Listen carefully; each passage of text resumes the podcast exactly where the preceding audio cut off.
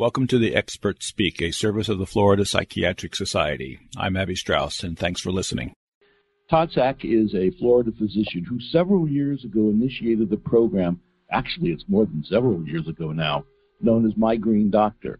And his focus was to teach doctors' offices how to be more ecological, safe, and more efficient. It received wide acceptance and praise, which it deserved. Now he is president of an organization known as Physicians for Social Responsibility, and one of their mandates for years has been to deal with climate change. He joins us today to talk about the very pressing climate change issues before us. Dr. Sack, Todd, thank you so much for being with us.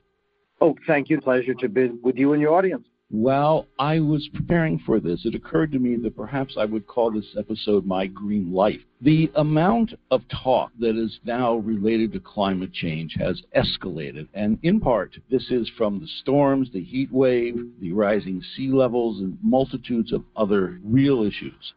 But I really would prefer not to discuss those who are climate change doubters. I would rather talk initially, and we can get to the doubting folks if we have time I would rather talk about those who accept climate change as the reality it is and to be very specific as much as possible as to what individuals can do to help reduce their carbon footprints, which is our total carbon footprint. When you did the Green Doctor program, much of it was talking about awareness, but some of it was also very specific about air conditioning, lighting, turning machines off at night, and so on. I would like to revisit that approach the climate change challenge seems so big. What can an individual do to mitigate the problem? When I began with My Green Doctor together with colleagues at the Florida Medical Association in 2008, our focus was really twofold.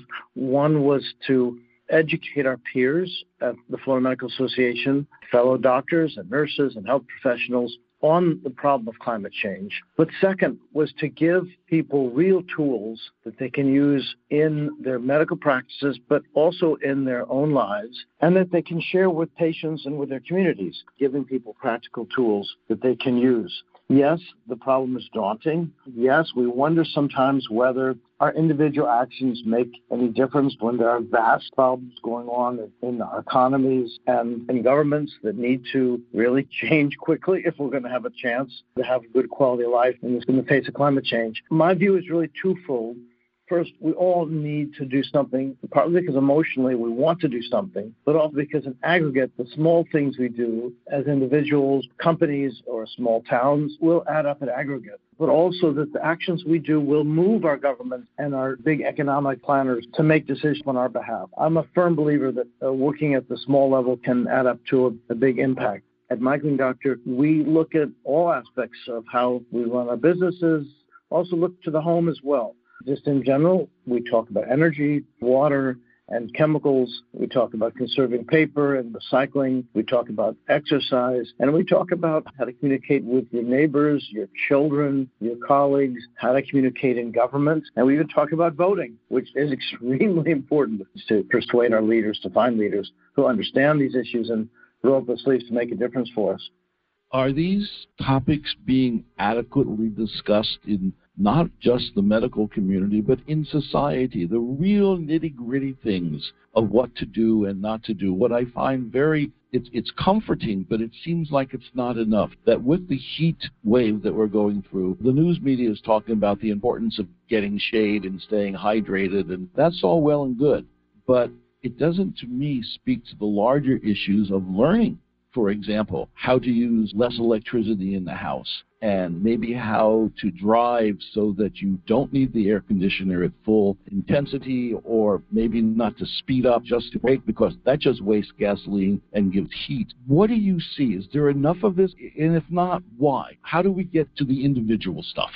Yeah, well, let's get to the actual recommendations that I have for Ask your other questions. Are the messages getting out? They're just beginning to. When we started talking about this at the Florida Medical Association in 2008, we could barely use the word climate change because people got upset and defensive. Climate change, that's not real. How can you talk about that? Those days are over. Reasonable people in every part of the country, they get it. They get that we have a problem and we need to do something about it. So gone are the days where we couldn't even talk about climate change in many political and social circles, so that's good. There are lots of messages out there, no doubt about it. But I saw a survey from April of 2023, before this summer heat waves, a survey of Americans that showed that just barely half, 51% of Americans felt that extreme heat was important, even though extreme heat is the number one cause of climate related death, not just in America, but all around the world. So we have a long way to go. I hope that after this year's extreme heat events and the many deaths that have happened in America and other places, more people will come around. It takes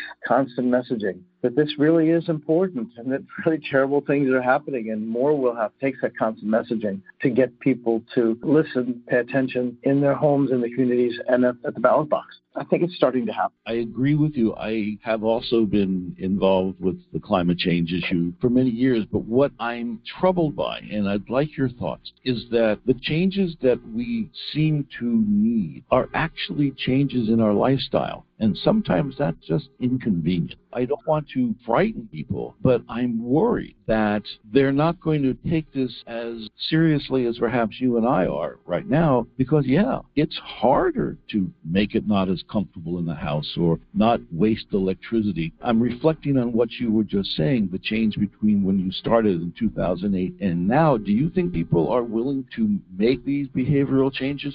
Well, my view is that there will be generational differences in how communities approach this. You know, I'm over 60 years old. I've already spent most of my energy during my consuming era living in a big house for a long time, driving gas powered cars and the like. But I think the next generation is taking a different view of this. The electric car is taking off. They're not just more fun to drive, but they're economical. Drive an electric car, energy more efficient. The next generation is really serious about avoiding plastics and looking at chemicals with a different light, thinking about whether these are really safe. And I think we're voting climate, and that's extremely important. I'm hopeful that the next generation, those people younger than I am, are beginning to make those changes and make a difference. People are looking at smaller houses as well, using less energy, buying the better appliances. They're beginning to make a difference, but again, it's going to take some time. I hope that climate has the time for these changes to make a difference to, to avoid catastrophe as the years go by. But I see the change that you're talking about. I, I see the electric cars on the street. I see the greater number of solar panels and wind turbines. I see, maybe I'm being too optimistic, but I really see change beginning to come about. More people are talking about recycling and avoiding plastic. How important this is that people pay attention. I agree with you that there seems to be a tremendous amount of change across generations. And I'd like the concept that you and I, shall we say, on this side of 60, have probably consumed most of the energy that we're ever going to consume in our lifetime. The changes that we're talking about, and the data shows that the United States is one of the major users of power. What about the rest of the world? Even if we were to change 150%, that may not be enough for the rest of the world. What about other cultures, economic situations? And again, not to be just one who is saying the sky is falling, but what can we give people to help them make the modifications that are necessary? And I have to throw in another thought. Do we really know which modifications are necessary? This start at home. I think it's a good place to begin. What can we as individuals or individual families do in our own lives to make a difference? We've already talked about the need to talk about climate with our families and our colleagues, but what do we do in the home? What the, the biggest is, of course, industry. Is, is, of course, energy use. Whatever we can do to decrease our greenhouse gas footprint, to decrease the amount of energy we're using, meaning the amount of fossil fuels being burned to support our lifestyle. Whatever we can do, we need to start with that. So it does begin at home. The day to day things do matter. How we set our thermostats. So in the United States, your air conditioner should be set at 72, no cooler than that in the summer. In the winter, set your heater at 68 or lower. If it's going to be a little chilly, put on a sweater. It doesn't hurt. It can be quite attractive. Heat settings make a difference. Also in the energy field, if we're not using an appliance, unplug it turn it off because appliances use power even when they're turned off. But if they're plugged in, most we call energy hogs. They're draining power slowly and increasing your energy bill. When we buy an appliance, only buy appliances marked with the Energy Star label from the U.S. Department of Energy. These are appliances that have been shown in studies to use less energy. They might be slightly more expensive when you buy them at the store, but over a few years save lots of money and decrease power use, lower electric bills. Be sure your air conditioner is well maintained so it's working efficiently. Make sure that your heater is well maintained as well. Open windows if you can instead of turning on the air conditioner. In our kitchen, we want to try to use electric stoves that efficiency and fewer toxins in the home with an electric stove electricity in the home makes a difference. Once you get out of the house, that car makes a big difference. If you don't need to take a trip, don't take it. But choose the electric car when you're buying your next vehicle or leasing your next vehicle. They're a lot of fun and they save money. My family has an electric car. There's no maintenance for the car. After two years, we haven't had to do a thing to it.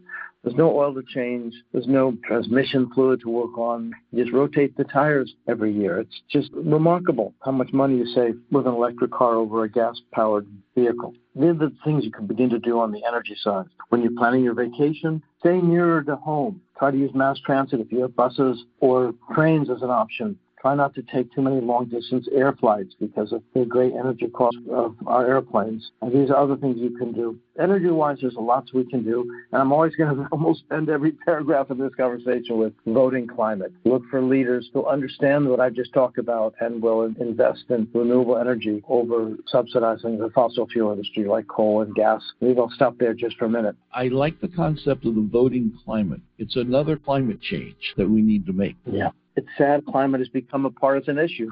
we all live in the same environment. We all face the same struggles. And I wish that every political party would begin to see climate change as a wonderful opportunity as we invest in renewable energy. There's jobs out there to be had in manufacturing solar panels, installing solar panels, putting in new transmission lines that are needed to support the energy grid. These are the things we need to invest. Investing research and development in better solar panels, better software for managing grid. We can do this. It's great opportunities. Now more people working wind industry in America. It's a wonderful opportunity. So we need to turn to those people who are in the coal industry and offer them jobs, ability to relocate in manufacturing so they can be part of this clean energy process. Uh, all these steps are needed. To rid ourselves of the addiction to fossil fuels that we just have to do. You've probably seen these reports. The line is drawn we must abandon fossil fuel for transportation by 2035 and pretty much except for some manufacturing needs, some pharmaceuticals and maybe a few products, some plastic still after 2050 anywhere in the planet if we're going to make it as a civilization in the century ahead. Have to make these transitions and quickly. One of the things that has always impressed me is the amount of fossil fuel necessary to bring our food from wherever it's made to here. Therefore, to try to use foods that are grown locally, the enormity of the trucking service needed to move the foods, it's just enormous. And it may seem like it's not a whole lot to get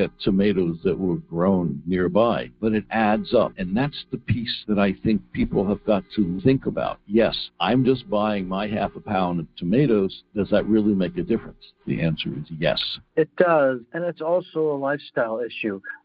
When you become a locavore, eating locally produced produce, produce grown within, within a few hours by truck of where you live, so locally grown, you're also improving the appearance of your community because that means there'll be more farms in the area Uh, that are very nice to look at. And you see more farms, and that's lovely. So some people talk about the concept of eat your view, eat foods grown locally within your region supporting local farmers is really nice for your lifestyle, just from a selfish standpoint. What about the larger issues of sea level rise? There's a lot of talk about that our coastline will change shape and there may be less land for people to live on. Frightening. It's massive. Is this part of what we need to educate people of how to prepare themselves? Some people call this resilience. If people are looking for something to do to roll up their sleeves within climate change, getting involved in your local resilience project is both very satisfying and can really make a difference. Almost every community in America is beginning to think about how it's positioned to prepare to defend itself for the changes that are coming about under climate change. If you're a coastal community, it's about being prepared for sea level rise and increased flooding. As you said, if you live in the mountains, it may be forest fires or drought that you need to have resilience to prepare for. Many, many communities, if not most, are beginning to wake up and form local committees or public boards or commissions to ask how to address climate change. I've been very involved in my own resilience community projects in Jacksonville, Florida, where I live, and met some wonderful people, both volunteers like myself and some government employees dedicated to figuring out where the vulnerabilities are in our community for the city to work on resilience, determine our vulnerabilities. Things like where might our essential structures be located that might flood and be unavailable during a storm? Are our hospitals vulnerable? Are our fire departments vulnerable? Are our police stations vulnerable? And then coming up with plans to protect them. How do you fortify a hospital during a big storm? These are really important issues. So I'd encourage everyone to subscribe to the local newspaper or public radio, be aware of what's going on, and find a way that you can get engaged. Go to public meetings, uh, volunteer to be on a subcommittee, maybe even speak to your local city council person, a city commissioner, and ask, hey, how can I get involved? I want to be involved in helping to protect and prepare my own community. I will encourage people to have a few, a few hours in the month to get involved in the local resilience efforts. Another piece of that is the health component. Do our cities have adequate preparation for the great heat event that's going to come to everyone during their summer where it's over 110 degrees Fahrenheit for several days in a row and people who are vulnerable are at risk of dying? We need to have heat plans in every community so that our public officials can get out and find people and get them to shelters where they can be cool. We need to have education programs to prepare communities for the great heat events. People know to take care of themselves and not need public health. Part of everyone's got to be an extreme heat plan. Of course, also plan for evacuation in an extreme storm event, uh, flash flooding. Preparation for climate events is really important. There's a great role for citizen input here. This is a public health urgency, not an if, it is. Yeah. What I find that a lot of people yet don't seem to either want to do or know how to do is to be part of the public health urgency, resolution, action, and so on. I think we've become, people might disagree with me on this, but that's okay. I think we've become too comfortable in letting other people do it for us. Oh, that's the public health department. They'll take care of it. I don't have to change. I think that's some of the change that we need to pursue, encourage, educate. Maybe we'll call it resilience training again. That's our responsibility. And as physicians, because we have to be prepared to deal with these things and the health effect that comes thereafter. That's why I'm so pleased with the fact that over a decade ago you started My Green Doctor. How's that going today? Is it still getting the uh, reception that it, it should be, or has it kind of gotten quiet? Well, thank you for asking. My Green Doctor is alive and doing well. My Green Doctor is a practice management resource for health professionals around the world, predominantly for those who work in the outpatient setting. So, in our clinic, in our offices, in our private practices and our outpatient surgical centers and our diagnostic centers. It's a service to help us learn how to green our practices, to add five minutes of My Green Doctor environmental sustainability topics. And in these five minute segments, a week or once a month, when your staff is there, to to make a difference in our uses of energy, water, chemicals, food, transportation. And we help practices to talk to their patients and colleagues about these same topics. You don't just green the office and save money and decrease the greenhouse footprint of the healthcare office or clinic. You also share these wise ideas with your patients in the waiting room, and, and in that way can have an even greater impact for climate change than just what you do in the office. My Green Doctors is two websites, mygreendoctor.org in English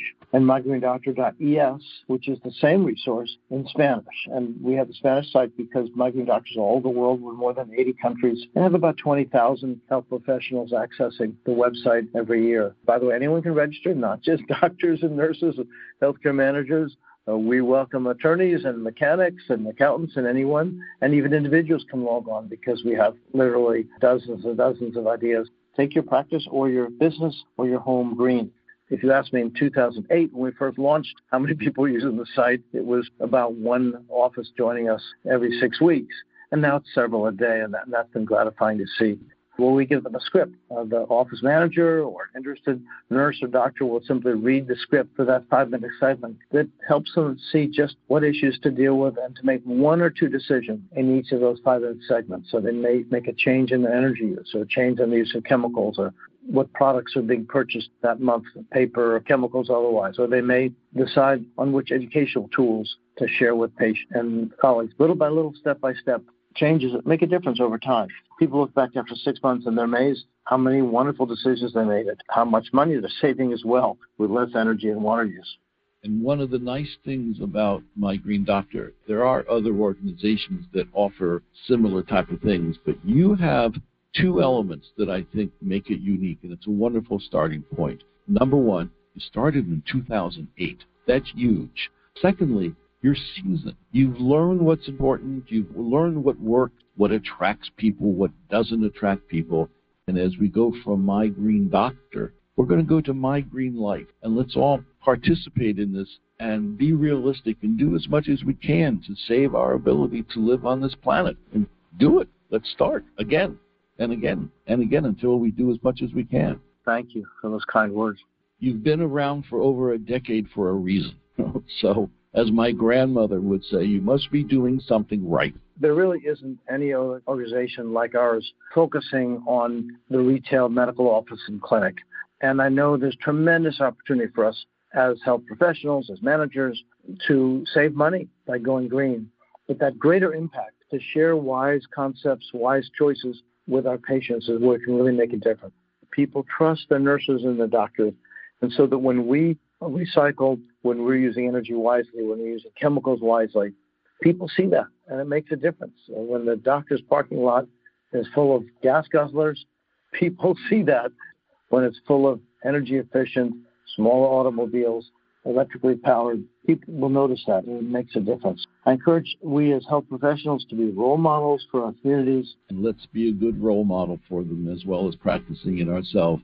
Todd Sack is a physician who has worked in environmental issues for a long time, and his work with his enterprise, shall we say, of My Green Doctor is now something that has many good things that would be good for the rest of us. So please look it up, learn, and let's work together to make this as good a place as we can to live. Todd, thank you so much. This has been interesting and necessary, and I hope it gives people a direction. So I, I, I wish you well, and I thank you again. Thank you. And I'd like to thank you for the remarkable work you're doing, talking about so many important topics important to our communities and to our profession. Thank you so much.